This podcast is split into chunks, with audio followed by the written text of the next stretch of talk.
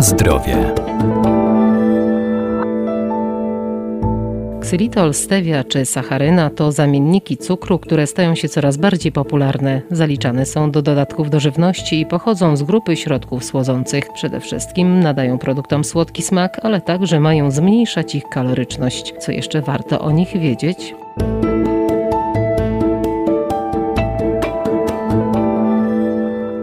Xylitol, czyli cukier brzozowy, kryje się pod symbolem E967. Jest stosowany w przemyśle spożywczym do słodzenia jako dodatek głównie do gum do rzucia i cukierków ze względu na działanie przeciwpróchnicze. Ma wielokrotnie niższy indeks glikemiczny niż biały cukier, podobnie jak sacharyna E954, pierwszy sztuczny środek słodzący produkowany na dużą skalę. Jeżeli chodzi o zamienniki cukru dla cukrzyków, to wiele z tych dodatków było właśnie w tym celu wymyślonych. Pierwsza była sacharyna, sztuczny środek słodzący około 200 razy słodszy od cukru. Doktor habilitowany Zbigniew Marzec, Uniwersytet Medyczny w Lublinie. Sacharyna to jest w ogóle bardzo ciekawy związek. On wielokrotnie był posądzany o rakotwórczość. Wiele badań i reakcji instytucji dopuszczającej ten produkt, że on na przemian był rakotwórczy, nie był, był, nie był i tak go dopuszczano i cofano. Aż wreszcie producenci się troszeczkę zdenerwowali i powiedzieli, albo macie dobre dowody, że on jest rakotwórczy, albo nie. No i w tej chwili mamy sacharynę dopuszczoną, może mieć śledziki sacharyną, abstrahując od tego, że cukrzycy tego.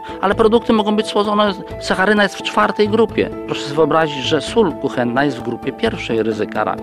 To oczywiście jest troszeczkę inna sprawa, ale tak to jest. Mamy wieloalkohole, takie pochodne cukrów nazywane poliolami. No, one częściowo występują naturalnie w przyrodzie, częściowo te, które mamy jako dodatki do żywności są syntezowane. Najbardziej chyba znany jest ksylitol, który można otrzymywać naturalnie z naturalnych źródeł z soku drzew. On jest standardowo stosowany innymi do produkcji gum do rzucia jako środek słodzący. Te inne również, te wieloalkohole mają słodycz gdzieś na poziomie średnio 60% słodyczy sacharozy, czyli no jest to ładnie wyczuwalna, tak na poziomie glukozy można by powiedzieć. Natomiast one mają jedną zaletę przynajmniej ten, o którym mówiłem tutaj, czyli ten ksylitol. Mianowicie on nie jest y, źródłem energii i produktem spożywanym przez bakterie, na którym one mogą się rozwijać. I dlatego do gum się dodaje ten związek, dlatego że bakterie na cukrze spokojnie się rozwijają, wytwarzają kwasy i niszczą nam zęby, a na nim właśnie nie. Po to on jest tam dodawany. A jako środki słodzące, owszem, też są stosowane po prostu. Jest znowu cała lista produktów, do których można je dodawać. Na zdrowie.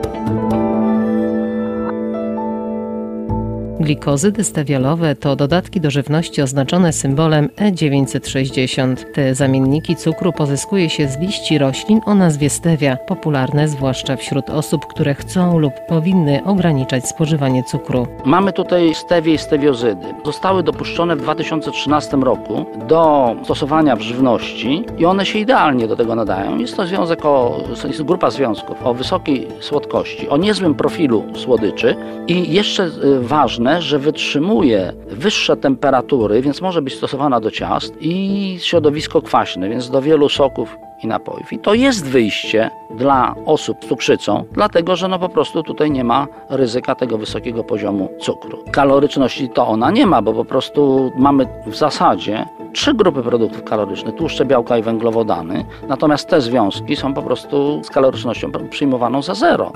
Więc poza tym ilości tego przy tym poziomie słodyczy są minimalne. Więc nawet gdyby ona się przyswajała po prostu, nawet w całości, to co nam po jakimś ułamku grama, gdzie kaloryczność tego będzie szczątkowa.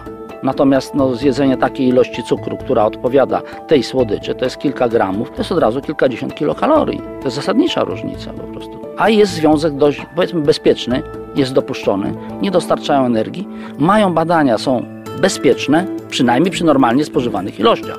Bo często spotykamy się w różnych takich publikacjach, że coś tam może powodować takie i takie objawy w dużych ilościach. Po pierwsze może, a po drugie w dużych ilościach, których my nie spożyjemy nigdy. No chyba, że ktoś by jadł sam słodzik łyżkami. Tego się nie robi po prostu. Więc ryzyko jest naprawdę nieduże. Żeby nie powiedzieć, że no nie ma go wcale. Są to związki w końcu obce dla naszego organizmu.